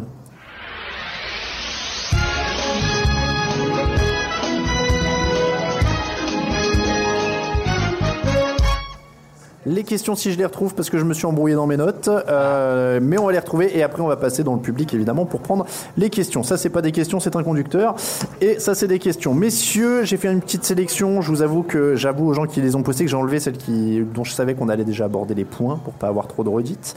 Euh, question, alors celle-là est bien. Euh, Grisbeck, tout le monde recherche le nouveau Sean McVay. Ne va-t-il pas mieux trouver le nouveau Belichick? Oh, les yeux de Grégory qui ont fait un tour sur eux-mêmes. Alors, non mais. Alors, euh, c'est à moitié vrai la question qui est posée parce que en l'occurrence, il y en a beaucoup qui cherchent le nouveau Belichick parce que quand on voit toutes les embauches qui viennent des Patriots, euh, Brian Flores étant le dernier en date du côté de Miami, avec le succès qu'on sait. Euh, en l'occurrence, parce que bon, ça réussit pas toujours. euh, avant jamais, même. Bah ouais. bah, Ah bah, Eric, un des, un des restants exemples, c'est quand même Camille à Détroit. On voit que ça marche pas trop bien. Donc, euh, bon. Eric Mangini, Matt Patricia, euh, Ah, qui Brian a eu d'autres Roméo Crenel. Roméo Crenel, waouh, Roméo Crenel, ça c'était Bill une. Bill O'Brien, bon, c'est pas encore totalement un flop, hein, Bill O'Brien. Non, non. Pas complètement. Ouais. Il, a- il a pas que des fans autour de cette table, hein, de- de- de- du ton de ce que j'entends, mais voilà, euh, Bill O'Brien, officiellement, c'est pas terminé. Euh, question suivante. Alors attends, avant de passer à la question suivante, parce que je voulais faire ça dans le top flop, mais j'avais des questions pour Grégory Richard d'abord. Oula. Ah bah obligé. Obligé. pour moi, C'est- obligatoire. Tu demandes à Raphaël, il y est passé quand il est revenu à l'époque de Houston. On veut tout savoir. Qui était le plus sympa Qui était le plus méchant La bouffe, le stade, tout, tout le show de mi-temps. euh, alors dans l'ordre. Euh, Qu'est-ce que tu gardes comme souvenir euh, de, de ta semaine à Atlanta? Plus gros souvenir Plus gros souvenir, les Media Days. Franchement, euh, j'en parlais avec Raphaël avant l'émission, c'est vrai que. Euh, bah, pour l'in- pour l'in- pour l'information, je suis arrivé donc dimanche soir sur place et dès le lundi, euh, enfin, on en prend vraiment plein la tronche. Alors c'est vrai qu'après ça retombe un peu parce qu'avec des conférences de presse tous les jours, les mêmes questions posées par les journalistes, c'est vrai que après on- ça commence à devenir un poil plus redondant. Mais honnêtement, les Media Days, c'est vraiment euh, c'est de la folie furieuse et honnêtement, euh, on, on s'est vraiment pas donné de la tête en fait. Il se passe des trucs partout. euh, Il y a des ce que je disais sur Twitter, mais voilà, il y avait des caméras euh, qu'il fallait éviter un petit peu partout parce qu'il y avait un monde assez dingue dans un, périmètre qui était quand même relativement réduit.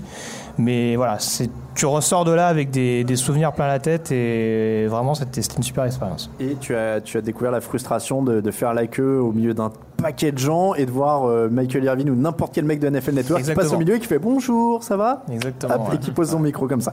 Euh, qui était le plus sympa du coup alors Parce que tu as dit les, les Patriots Ah bah, c'était détente. Kyle Van Noy haut la main. Franchement, euh, ah oui, oui, franchement, j'ai, ça aussi, je, le- je le disais, mais c'est vraiment un des rares joueurs qui, pour le coup, voilà, tu lui poses une question.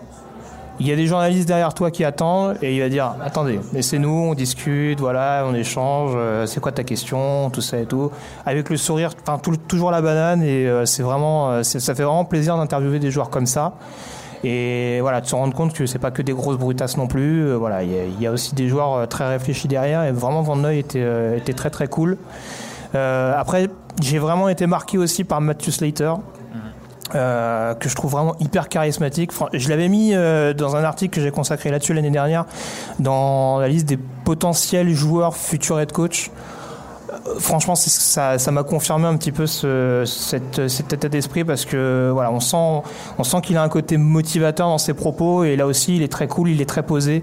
Il peut, il a différents registres, on va dire. Il, il peut s'adapter en fonction de l'interlocuteur qu'il a en face de lui et c'est vraiment plaisant de parler football, euh, de pouvoir échanger, parler football avec lui euh, très clairement. Le, qui t'a rembarré Qui a été méchant avec toi? Personne en particulier, à part le service de sécurité euh, du Mercedes-Benz Stadium euh, quand on a tenté de- d'accéder au, au vestiaire des Pats, mais bon, c'est vu, l'ambiance, honnêtement, priorité est donnée aux gros médias et ça, de toute façon, euh, j'étais pas naïf au point de, de le découvrir euh, lors de cette édition, mais Tu, tu sais qu'ils ont rembarré un mec devant le vestiaire qui avait piqué une veste d'un agent de sécurité. Il y avait marqué sécurité. il avait un maillot de Tom Brady en dessous et en fait il s'est fait griller juste à l'entrée. Ils l'ont viré, ils l'ont emmené. Alors tu sais que j'ai une petite anecdote par rapport à ça, mais donc quand on a couvert les, les, les NFL Honors, donc la cérémonie des récompenses annuelles, donc samedi soir, euh, j'arrive donc je, je descends du bus devant le théâtre.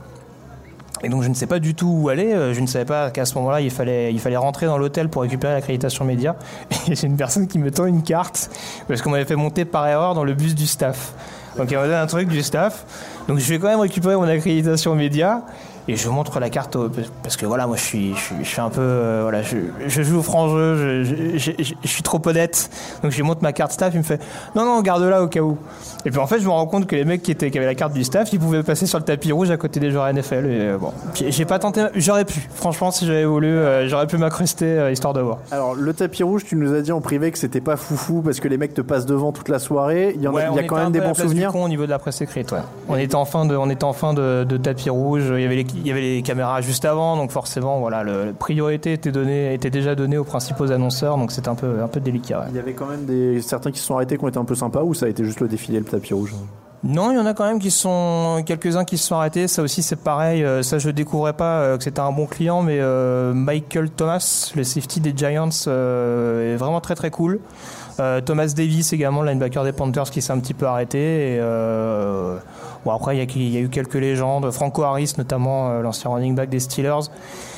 Mais pff, encore une fois, c'était très très compliqué. En plus, on était vraiment. je- quand je dis on était à la place du con, on était après notamment NFL Network, etc. Et juste devant nous, il y avait notamment la chaîne de radio euh, Sirius XM, pour ceux qui connaissent. Et c'est vrai que là aussi, euh, d'un point de vue contractuel, c'était important d'aller les voir. Donc euh, voilà. On était plus sur le passage que vraiment euh, voué à les, à les croiser. Quoi. T'as pas vu euh, Julius Peppers aussi? Oui, je l'ai- mais il s'est pas arrêté, il s'est pas arrêté Ah, vers moi en l'occurrence. Il, il m'a juste jeté un regard un petit peu froid derrière ses lunettes. Le, le stade, il est si impressionnant que ça? Ouais, franchement, ouais. Alors, ce qui était un petit peu dommage, c'est que euh, pour le coup, on était vraiment en haut des tribunes. Donc, j'avais pas forcément, j'ai pas forcément pu me rendre compte, notamment lors de l'ouverture et de fermeture du toit. Euh, ce qui était un petit peu caché, mais euh, non, franchement, le stade est, est impressionnant. Et pour le coup, je, par rapport à la photo que je montrais sur Twitter, c'est vrai que il y a quand même des endroits au niveau des tribunes presse on n'est pas toujours le mieux placé. On va pas s'en plaindre non plus, mais euh, en tout cas, d'un point de vue angle, c'est quand même pas. Là, on était vraiment limite au-dessus du terrain. euh, ça permettait quand même de voir vraiment, notamment au niveau des formations, euh, de voir un maximum de choses. Ça j'en parlais avant l'émission, mais on avait presque l'impression euh, de deviner les jeux à l'avance, tellement on arrivait à voir vraiment le bon positionnement des, joueurs sur le terrain. Et voilà, et encore une fois, la qualité du terrain, c'est un billard très clairement, et c'est sûr que c'est vraiment un, superbe stade euh, NFL. Et un petit dernier mot, puisque c'est la spécialité de l'émission. As-tu apprécié la gastronomie américaine? Euh, je vais avoir un joker là-dessus? Euh, non, faut aimer, faut aimer la viande, faut aimer les burgers, faut aimer, euh, faut aimer le Pepsi. Ah, j'ai donné un sponsor. mais non, non, mais oui, c'est pas très très varié. Bon, écoute, après. C'est pas très très varié. Encore une fois, on va pas, on va pas se plaindre non plus, mais euh, non, ça, ça allait. Je, je sais pas, j'ai pas fait suffisamment d'éléments de comparaison avec Raphaël, qui apparemment avait un bon buffet il y a deux ans, mais, euh, alors- visiblement il s'est perdu en cours de route. Apparemment, euh, le shutdown a fait beaucoup de dégâts cette année aux États-Unis. ouais. Apparemment, on en discutait tous les trois en effet un peu avant. Peut-être qu'on a eu plus de bol que toi, visiblement. visiblement, on a eu plus de chance. Allez, on va reprendre les questions. Merci beaucoup pour ce témoignage poignant de l'intérieur, Grégory. Poignant, c'est important. Mais non, mais on espère que tu t'es bien amusé, c'est surtout ça. Ah non, mais très très clairement. Franchement, je, je te remercie une nouvelle fois parce que j'étais en face de moi. Mais non, c'était non, c'était un vrai kiff pendant une semaine et, euh, Bon, bah tant mieux. et je n'en garde que des bons souvenirs. Tant mieux. En plus, t'as Pour pu- la partie NFL en tout cas. Après les, les, les partenaires, c'est autre chose. Mais euh, En, en plus, tu as pu visiter le College Football Hall of Fame, j'ai cru tout voir. à fait, Donc, tout à fait. Donc euh, voilà, mon rêve est, est- mon rêve a enfin été exaucé. Le, le musée des joueurs de football bénévoles, comme l'appelle. Raphaël. Allez, on va reprendre les questions. Pas une question, mais une info inutile. Nick Foles est toujours le dernier quarterback à avoir lancé un touchdown au Super Bowl. C'était une remarque de Carson LeBronc que je vous transmets. C'est vrai que c'est pas bête vrai. du tout. Euh, Fricazoïde, où situez-vous le Super Bowl euh, LII dans le top câlin a fait ce dimanche dans le fauteuil? J'espère que vous avez tous regardé, hein, il y a interrogation. Euh, certes, c'était pas hyper sexy, mais je trouve qu'il y a pire ces dix dernières années, euh, genre le XLVII. Alors celui-là, je sais pas c'est lequel. Moi, il me faut les 38. Il me faut les années là. Attends, 38, c'est le New England Carolina? Non, c'est 47, c'est ça bah, ah, pardon, 47. Ah, bah, c'est Broncos. Bah, 47. 47. 47. 47. 47. 47. 47. 47. Bah non, ah oui, ah, VI 47. Mais c'est Balti.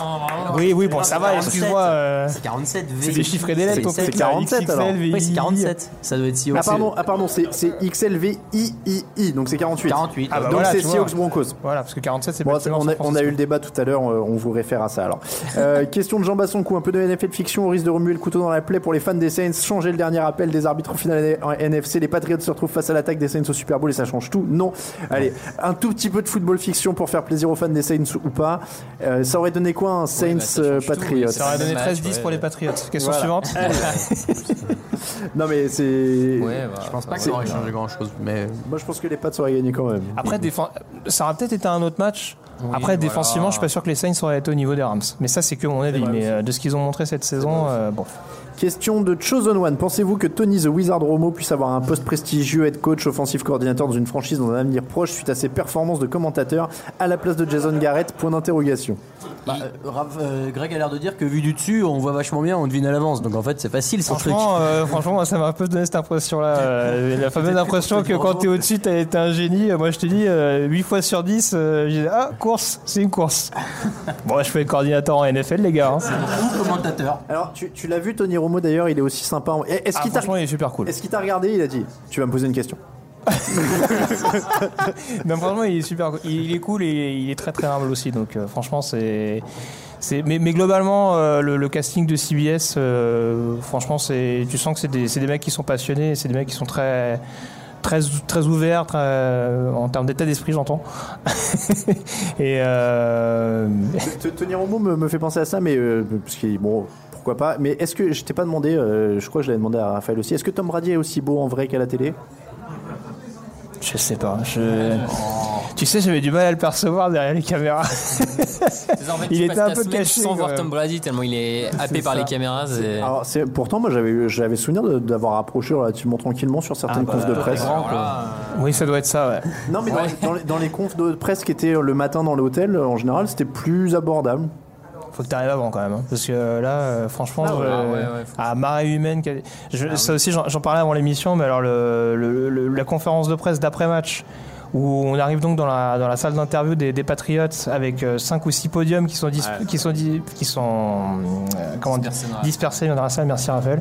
Et, euh, et en gros, euh, les annonces sonores qui avertissent que il y a tel joueur qui va arriver sur tel podium. Si t'es pas au courant que Brady il arrive sur tel podium, à mon avis t'es foutu parce que t'as une marée humaine qui t'arrive sur la tronche. c'est, euh, Je pense que là où Greg a eu moins de chance aussi que nous, Raphaël, je sais pas si c'était pour toi euh, comme ça aussi, mais moi, les, les confs de presse du matin pendant la semaine, il y avait toujours tous les joueurs. Alors que toi, tu avais l'air d'en avoir qu'une sélection à chaque fois, donc ce qui concentre d'autant plus les médias à chaque fois. Ouais, non, non, non, la première, la première c'était le cas, ouais. La première c'était le cas. Après les autres, il y avait un peu plus de joueurs en effet, mais il y avait toujours autant de monde pour Brady. Ça, je te le, ça, je te le confirme. Moi, à chaque fois, il y avait les 53 joueurs en fait sur il les confs du il matin. était là tout le euh, temps. Et, et ça, et ça, pour le coup, alors les Rams, c'était souvent les mêmes joueurs qui étaient en interview. Les Pats, ça alternait beaucoup plus. Il y avait, sur- il y avait quasiment que Brady qui était là, euh, forcément, en, en interview. Mais c'était, euh, c'était, c'était la folie furieuse à chaque fois. Toujours une question de Chosen One. Euh, prédiction euh, précoce pour 2019, révélation de la saison prochaine, buzz de la saison prochaine, confirmation. Allez, on se mouille genre très loin. Qui va pas confirmer par exemple? En dans équipe? ceux, Dans ceux qui étaient en playoff. Houston. Ah, Houston, ouais. Est-ce que les Bears y retournent? Est-ce que les Ravens y retournent? Ah non, les, ouais, les Ravens. Les Ravens, je sais pas, hein, ça Oh, peut, ça peut être accroché hein, avec Ouais, Cleveland et Baltimore notamment. Cincinnati, j'attends Ouais, à voir ouais. le, c'est ce ce que- que ça peut c'est- donner. Ouais, c'est pour ça, les C'est Ravens, ce que c'est je pas dis. gagné. Ça va, être, ça, va être, ça va être accroché, Baltimore. accroché. hein. Bah, comme ça a été cette année, ouais. Euh, et donc, euh, confirmation, Colts Chicago. Tiens, il y en a qui vont confirmer dans ceux qui étaient en playoff? Colts, je pense que oui. bah, euh, surtout s'ils balancent ouais. le flouze en free agency, je pense qu'il y, a moyen. Ouais. C'est vrai y- Chargers, ça va confirmer. c'est vrai qu'il va y en avoir. C'est un pronostic ou un souhait parce que. C'est les deux. Ah, t'as pas regardé le fauteuil, toi Je les avais mis en flop de la saison, tu vois. Euh, J'avais dit les Oh mêmes. comment mettre une bonne ambiance dans l'équipe Et voilà. les- J'ai bien fait de pas regarder. Allez, euh, question, euh, question marrante d'Uber Hawks. Suite à une malédiction, un pari stupide ou un AVC, vous ne pouvez plus au choix voir que les matchs de la NFC ou de la FC. Laquelle choisissez-vous? C'est pas facile. Hein NFC. Bah, FC, mais. Bah, NFC, forcément, il y a plus de choses qui m'intéressent, mais. euh, Oui, c'est une question. Enfin, ça dépend aussi ouais, mais tu vois, de tes coup, tu équipes te préférées. des Chiefs. Tu te prives des pattes. Ça, c'est. Mais NFC, il y a plus de des trucs. Ouais. ouais, NFC. Bah, de toute façon, ça sert à quoi de regarder la NFC C'est toujours les mêmes équipes qui vont au Super Bowl. Donc euh, voilà, tu regardes la NFC. Allez, question de Dirty Fighter pour rebondir sur ce que tu disais tout à l'heure, je crois que c'était Raoul. Euh, où placez-vous la perf de Brady? 6 titres, 3 finales, 4 MVP du Super Bowl, 3 MVP de saison régulière, prochainement top 2 en stats individuelles en saison régulière sur les yards à la passe et touchdown à la passe dans une ligue très homogène par rapport au numéro 1 des autres sports co. Euh, GOAT NBA, Michael Jordan, 6 titres, 6 MVP du, des finales, 5 MVP de Attendez, saison euh, régulière. Michael Je- Jordan, c'est le GOAT NBA Oh là là, attends, attends, attends, attends, attends, attends, attends, calme-toi. On va pas lancer va un pas nous podcast la merde on va, Euh, va- Côté NHL, Wayne Gretzky, côté MLB, Babe Ruth. Je vous donne pas toutes les stats, mais euh, c'était quoi du coup la question? Euh, est-ce qu'on- Où est-ce qu'on le place C'est le meilleur de tous. par rapport au numéro 1 des autres sports co? C'est incomparable. Bah, Le- déjà, le problème- Ouais, c'est une bonne autres. réponse, ça. Ouais, mais franchement, Non, mais, c'est- on peut pas en juger. fait, je suis assez d'accord sur le fait que c'est incomparable au sens où Jor- Jordan, par exemple, a plus, euh, enfin, il a beaucoup plus d'impact sur l'équipe vu qu'ils sont que 5. Non mais oui. Non, mais- Et puis on va pas comparer un joueur de baseball des années 30. Enfin. euh. Ah, tu vois, je savais même pas que c'était les années 30, donc comme ça, c'est réglé. Non mais ou j'en sais rien, peut-être années 50, mais tu enfin. Je sais bon, pas, toi, qui es euh, un spécialiste NHL par rapport à Gretzky alors. Par rapport à Gretzky, allez, vas-y. Un mec Gretzky, déjà, dans il a fait plusieurs, il a fait plusieurs équipes, donc je trouve que ça, ça casse un peu la légende aussi euh, par rapport à Brady qui est toujours Ah, été Jordan le même. aussi. Alors tu vois, Ouais, enfin, bon. j'apprends. Ah bon, oui, Jordan, oui, bon. alors, Attends, j'apprends que Gretzky était 9 fois MVP de la saison régulière quand même. hein. Il, a- il- Ouais, il- il mais- jouait tout seul ou? Non, mais il est, enfin, il était un moment où il n'y avait pas d'autres stars aussi, et du coup. euh, Ouais, C'était le seul qui voyait le palais, je pense. Non mais Gretzky, il a vraiment un truc exceptionnel euh, dans la NHL. Il a vraiment été au-dessus de tout. Il a été au-dessus de tout le monde. Ah, ça va. Il a été au-dessus de tout le monde, mais mais c'est ouais, c'est moins homogène aussi, quoi. C'est lui qui a une fille. euh, Si, si, Si, il y a euh, une- une Raphaël, fille Raphaël charmante. qui essaie de dire ça di- discrètement. c'est pas lui qui a une fille. euh. Non, des filles, Raphaël. Si, si, c'est Paulina Gretzky si tu cherches. Mais elle est. Elle est Ah, d'accord, apparemment. Journaliste d'investigation. Elle est journaliste Non, elle est pas journaliste. Ah bon, bah, elle est ouais. Instagrammeuse de métier. Bon, ok. Parfois, ça C'est se un métier parfois, par les temps qui courent. Exactement. All for Saints, euh, salut à tous, merci pour cette magnifique saison et des infos de qualité. Question pour vous, quel est le plus difficile entre trouver un franchise quarterback ou un franchise head coach? Et quel est le plus indispensable pour aller au bout? a envie de répondre à cette question, je crois. Ouais. euh, pour moi, c'est le head coach. Après, euh, Je pense aussi, ouais. Voilà. Je sais pas. Ouais, moi non plus. euh. Ah, moi, je, dois- je serais plus parti sur quarterback, mais bon. Allez, une dernière sur les Patriots. Question de Clems. Quel run des Patriots vous semble le plus impressionnant et pourquoi? 2001-2004, 75% de victoires en saison régulière, 9 victoires, 9 défaites en playoff, 3 Super Bowl, mais pas de qualif en 2002. Euh, ou 2014-2018, 80% de victoires en saison régulière, 12 victoires, 14 défaites en playoff, 3 Super Bowl, un AFC Championship et une défaite en finale AFC. Je pense que les Moi, stats. le dernier. Mais, euh, parce que la défense du début année 2000 était remplie de, de All Pro, 2-3 Hall of Famer. Donc c'est pas que c'était plus facile parce que tu as des Hall of Famer en défense, mais euh, l'équipe me semblait encore plus forte que ce qu'elle n'est à l'heure actuelle. Donc, euh, Moi, je suis d'accord. Alors, Paris. C'est le moment où je vais vous laisser meubler un petit peu le temps que je Ouais. débranche mon micro pour aller dans les trucs. Alors attendez, vous voulez que je vous lance une dernière question pour vous Bah, attends, on, on parle de la fille de Gretzky alors. euh, Raphaël, qu'est-ce que tu peux nous dire sur la fille de Gretzky pouvez pas- pas parler de la fille de Wayne Gretzky si vous voulez. non, mais- Tu peux la jouer Freddie Mercury et partir avec le pied de micro. Hein. Oui, mais alors le pied il pèse une tonne, donc je Ah. vais juste dévisser le micro. Euh, Grid Castle, pourquoi à votre avis les Pats n'étaient pas en finale du tournoi All-Star Team malgré les 6 bagues en 18 ans et pourtant avec un effectif de qualité les auriez-vous Ouais. mis? Euh, Et aujourd'hui, que faudrait-il à une équipe NFL pour faire la saison parfaite? Qui pourriez-vous voir capable de produire cet exploit dans les 5-6 prochaines années Question de Grid Castle, je vous laisse débattre là-dessus et je débranche mon micro. La, question- la, la Voilà. saison parfaite, ça dépend de vachement de trucs. Tu peux, enfin, ça dépend de ton calendrier, ça dépend aussi un peu de même de tes blessures, de tes joueurs principaux. Tu peux pas trop savoir à l'avance qui est capable de faire ce genre de truc, je trouve. Bah pour le coup, euh, on, parle beaucoup des Patriots en 2007, mais il y a quand même très très peu d'équipes. Les Panthers passent à une victoire. une Ah oui, il y a eu les Panthers, oui, c'est vrai. 2015. C'est vrai, il y a eu les Panthers. Mais sinon, euh... Alain Castou. Euh, L'an prochain, qui est capable de faire ça? Les, les Bah, les, Saints. les Chiefs, c'est pareil que sont Les favoris. Ouais. Donc euh, à voir. Après la Je- question je- sur, après je la sens- question sur ouais, le Star un Team, peu euh, de. Je sens que vous ouais. pataugez un petit peu, donc si Non, vous voulez, non, je peux reprendre la main. J'allais hein. répondre à la question sur le Star Team, mais euh, pour le coup, le c'était les, les Steelers qui étaient, euh, qui les, enfin, que les auditeurs ont, ont plébiscité Ah, euh, dans, dans l'AFC. euh, C'est pas une Ah oui, dans l'AFC. Ah oui. dans l'AFC, ouais. Oui, 49ers Steelers la finale. ouais. On sait qui a gagné d'ailleurs je peux- je- 49ers. Ah ouais Ah ouais Ah bah tu vois, j'aurais mis les Steelers. moi. Mais euh, non, ce que j'allais dire, euh, les Patriots, c'est une grosse, grosse génération, forcément, notamment par l'intermédiaire de Brady. Mais euh, quand on voit les joueurs qui sont passés euh, chez les Steelers, euh, les quelques dynasties qu'ils ont eues, ça a duré moins longtemps dans l'histoire, mais bon, il il y, a eu quand même du, il y a eu quand même du lourd. On va passer aux questions de l'auditoire. Et bah hop, il y a déjà une main levée. Alors c'est un maillot de Tom Brady, donc euh, on va commencer par le vainqueur. Je, je pense que voilà, on peut. euh, vous avez le droit de le huer si vous êtes fan d'autres équipes. hein. Euh, il, gagne, il gagne tout le temps. La fraternité. NFL. Allez, euh, prénom, équipe préférée. Bon bah c'est les Patriots. Et question. Euh, Pierrick, déjà juste un petit mot. Ma femme m'a laissé venir alors que c'est son anniversaire, donc je la remercie. bravo, madame. Bon anniversaire Euh, ma question en fait elle est simple, c'est que au vu de, de la saison et puis euh, des playoffs, on a vu que maintenant Brady euh, lance pas forcément très loin, mais vu le schéma de jeu en attaque, il y a beaucoup de courses, il y a, il y a pratiquement que des petites passes, il y a trois passes longues dans le, dans le match. Est-ce que vous pensez pas que ça peut encore durer longtemps s'ils ont toujours la même défense? Bah si, de toute façon Brady, il a pas l'air de vouloir se barrer maintenant et il a raison, honnêtement. Non mais Quand tu le dis comme ça, c'est bizarre. bah comment Ah bah ça non, mais clairement, euh, de toute façon, Il euh, encore 3 ans comme ça. si- hein. s'il est bien protégé c'est et qu'il l'objectif, privilégie le sol, euh, il peut jouer encore un ou deux ans hein, facilement. Ah, oui, oui, très largement. Ah bah au niveau des victoires, ils, va les- Ça- ils vont les chercher. Ça va Donc, euh, continuer, ouais. Pour l'instant, il n'y a, pas de- il y a pas de souci.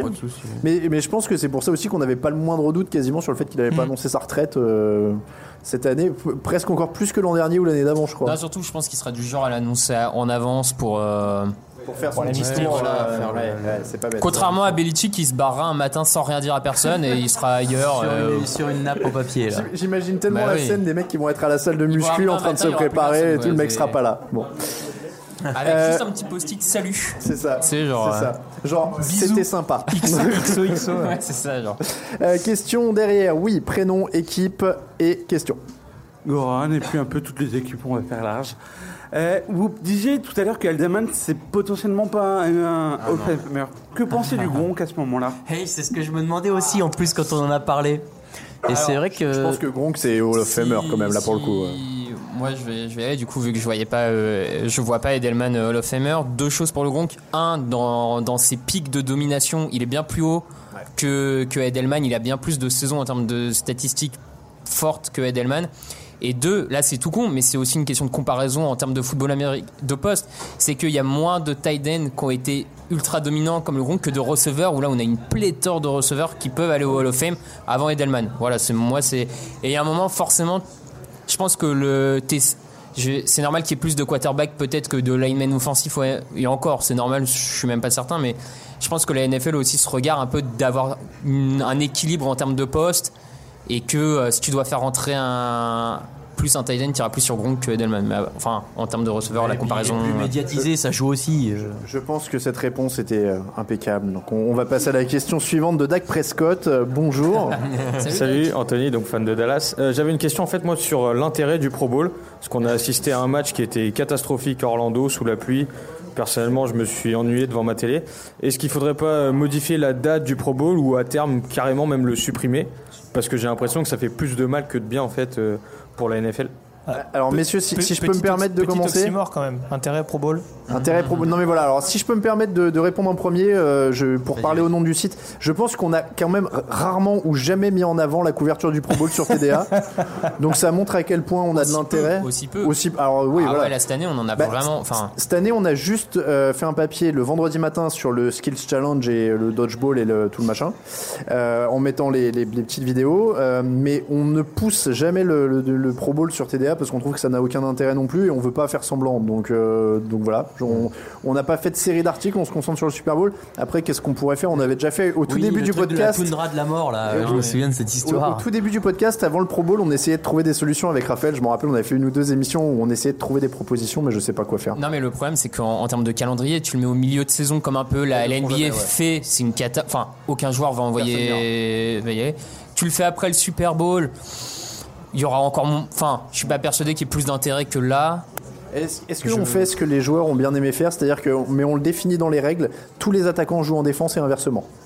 Oui, non, ça rajoute un peu de piment quand même. Mais bon, après, Enfin, faut, kermesse, après, faut que tout le monde. Bah, de toute façon, on, on le sait déjà depuis est le début, hein, donc. euh, bah, c'est- marrant de ah, si, le but du jeu, le but du jeu, c'est Ah de décompresser un peu. Donc, Par euh, contre, voilà. l'inté- l'intérêt, hein, c'est 8 millions de téléspectateurs, ils ont fait autant que le All-Star Game NBA.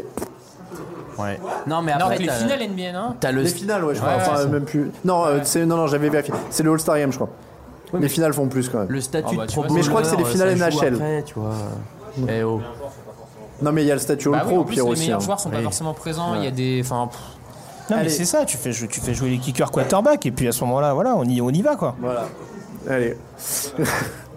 et et jusqu'à la mort, sans protection. À Green Bay. Question Ah, suivante d'un supporter des Jets. Alors, euh, oui, Romain, bonjour. Euh, alors, tout à l'heure, vous avez demandé quel était le pire Super Bowl. Euh, moi, je voudrais vous demander, pour vous, quel est le meilleur Super Bowl? Et pour un peu essayer de rattraper Maroon 5, euh, quel est le meilleur halftime show pour vous? Katy Perry. Katy Perry c'était Ah, pas non. vraiment euh, Mais non, Ah, mais je suis moi- biaisé parce que j'y j'y étais et que je me suis amusé. Moi, Bruno Mars, j'aimais bien. Bruno Mars, Comment ça avait Bruno. Mars, j'aimais bien. ça avait envoyé, ouais. Ouais. Même Prince. si, et tu vois, Lady Gaga, moi j'avais trouvé ça Prince, cool. Hein. Sous la pluie qui fait Ouais. une performance assez. euh, si- Sinon, il y a Michael Ouais. Jackson aussi qui avait fait une perf de ouf. Ouais. mais, euh, Ouais, un peu, de pla- un peu de Je suis, playback je suis quand même. d'accord dans ceux que j'ai vus, euh, dans ceux que j'ai vus, je suis d'accord avec Raphaël Prince, c'était pas mal quand même. Euh, Purple Rain sous la et pluie. le c'est- meilleur Super Bowl sur le terrain. Sur le euh, terrain Bah, Seahawks euh, Patriots. Moi je trouve que Les c'était. Seahawks Patriots. Mm. Mais c'est vrai, je suis biaisé. euh, C'était le même moment que Katy Perry. Alors, euh, Tu voyais les choses d'un angle différent. bah là, j'étais, euh, j'étais, j'étais bien quoi. C'était mon deuxième. En plus, j'avais pris le rythme. Tu vois, je découvrais pas tout, donc j'étais un peu plus en contrôle. Je subissais moins les événements. Le Steelers Cardinal, j'avais bien aimé. moi. Le Steelers Car- les deux, les deux à la suite. Moi, je pense pour moi, euh, en vrai, le Giants Patriots de 2008 et le Steelers Cards de 2009, les deux à la suite étaient énormes. Que moi, je mettrais ces deux-là. Voilà pour la, la réponse. Je pense que c'était à peu près tout. Euh, question, bah, il y en a deux derrière. Hop là, attention, n'hésitez pas. Oh non, ça va, j'ai du câble, bougez pas. Hop là. Prénom, supporter des Eagles et la question. Baptiste, donc supporter des Eagles. Euh, juste une petite question. Est-ce que Jet Fisher a piraté euh, l'oreillette des Rams? C'est c'est très taquin, ça, on aime bien. Ça y ressemble. C'est- Il y avait pas mal de blagues hein, là-dessus sur Twitter et tout ça pendant Si, la. si le match finissait à 7-9, euh, par exemple, aurait été tu vois, beau, ouais. ça aurait été Ça aurait assez été rigolo. incroyable. C'était un bel hommage. Question suivante. euh, prénom, équipe et question. Alors moi je m'appelle Mouniou, je suis fan de Chicago Bears. Alors j'ai deux questions. La première pour Raphaël. Si Eli Manning est élu au Hall of Fame, est-ce que tu iras? Ah non, non, franchement. Et si on arrive Non, à- mais je vais pas aller dans l'Ohio. euh, si on arrive à t'avoir une accréditation. Bah oui.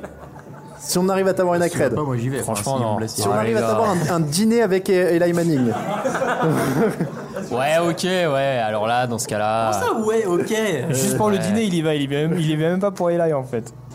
Euh, et puis deuxième question. donc. Alors la deuxième, euh, sur les trois dernières défaites euh, des Rams, euh, on a remarqué que les équipes adverses utilisaient beaucoup la défense en zone. Pensez-vous que Sean McVay et euh, l'attaque doivent bosser sur euh, la défense en zone pour réussir à gagner plus de matchs? Oui. Alors on, on l'a dit, hein, les Lions les avaient embêtés avec ça aussi hein, pendant la saison. Oui, oui, faut, enfin, forcément, dit comme ça, on peut pas, on peut pas dire non. hein, je... Après, ça, ça va au-delà de juste, à mon avis, bien. Enfin, là, sur ce match, il y a quand même, par exemple, ne serait-ce si Goff apprend à mieux lire les blitz. Enfin, déjà, ça va aider à, améliorer au-delà même de défendre. Et ben moi j'ai envie de dire non parce que voilà, Sean McVay il meurt avec ses idées et puis basta quoi. Il vous emmerde les gars. Et puis, et puis, euh, et puis Goff va apprendre à mieux lire les zones aussi avec l'expérience. Et un peu plus vite peut-être aussi. Un peu plus vite. D'autres questions? Une ou deux pour terminer? Non? Et ben voilà, et ben comme ça, écoutez, on va terminer là-dessus. Merci beaucoup à tous ceux qui ont posé des questions. Je vais garder Merci. le micro à la main, tiens, allez hop. Euh, pour terminer, je prends ma liste. Pourquoi? Parce qu'il y a des nouveaux tipeurs. Donc je ne veux pas les oublier. C'est comme ça qu'on va terminer l'épisode 284 du podcast Jean Actu. Merci beaucoup, le Hard Rock Café. Vous pouvez vous applaudir. Merci d'avoir été là. Alors, on vous remercie beaucoup d'avoir suivi toute la saison, mais je ne fais pas genre, c'est fini tout ça, tout ça, parce qu'il va y avoir des émissions pendant l'intersaison aussi. Ça ne s'arrête jamais. Maintenant, on fait plus genre tout s'arrête le lendemain du Super Bowl, parce que sinon les gens s'en vont. Mais en fait, tout, tout continue, l'émission continue. Donc voilà. Mais quoi qu'il arrive, évidemment, bien sûr, merci de nous avoir suivis pendant la saison. C'était une très belle saison Euh, pour nous. On était très contents, euh, honnêtement, de ce qui s'est passé sur le terrain, parce qu'on a eu des super histoires quand même avec les Chiefs, avec les Rams, avec euh, les Patriots qui finissent par en gagner un sixième. Donc il s'est quand même passé vrai beaucoup de n'a choses. même pas parlé des trophées. Oui, c'est vrai, on n'a pas parlé des trophées.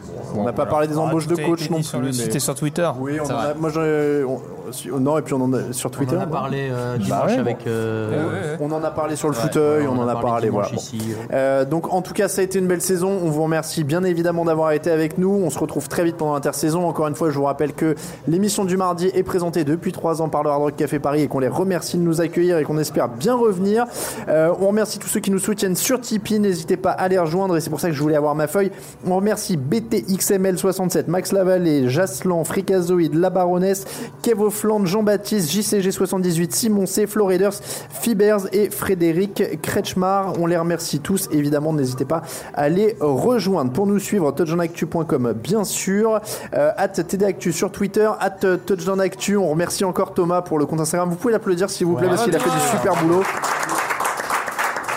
Actu donc sur Instagram, at TDActu euh, sur euh, Facebook aussi. Les Twitter c'est at Raoul VDG, at Yellow Radio, ça, at Rafet Masmejean, at Camille Saraben et at Alain Mattei.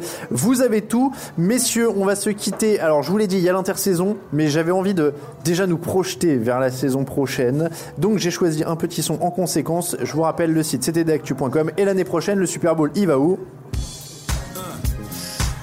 Yeah. Uh, Miami.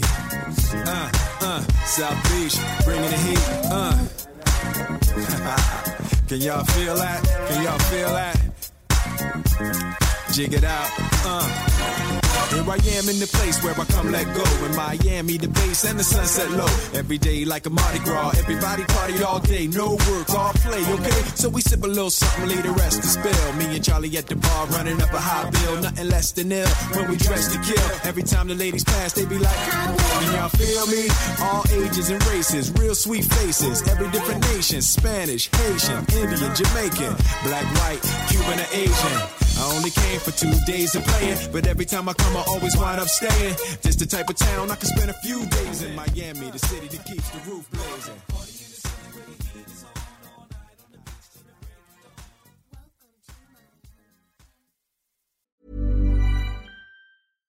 Hi, I'm Daniel, founder of Pretty Litter. Cats and cat owners deserve better than any old fashioned litter. That's why I teamed up with scientists and veterinarians to create Pretty Litter. Its innovative crystal formula has superior odor control and weighs up to 80% less than clay litter. Pretty Litter even monitors health by changing colors to help detect early signs of potential illness. It's the world's smartest kitty litter. Go to prettylitter.com and use code ACAST for 20% off your first order and a free cat toy. Terms and conditions apply. See site for details.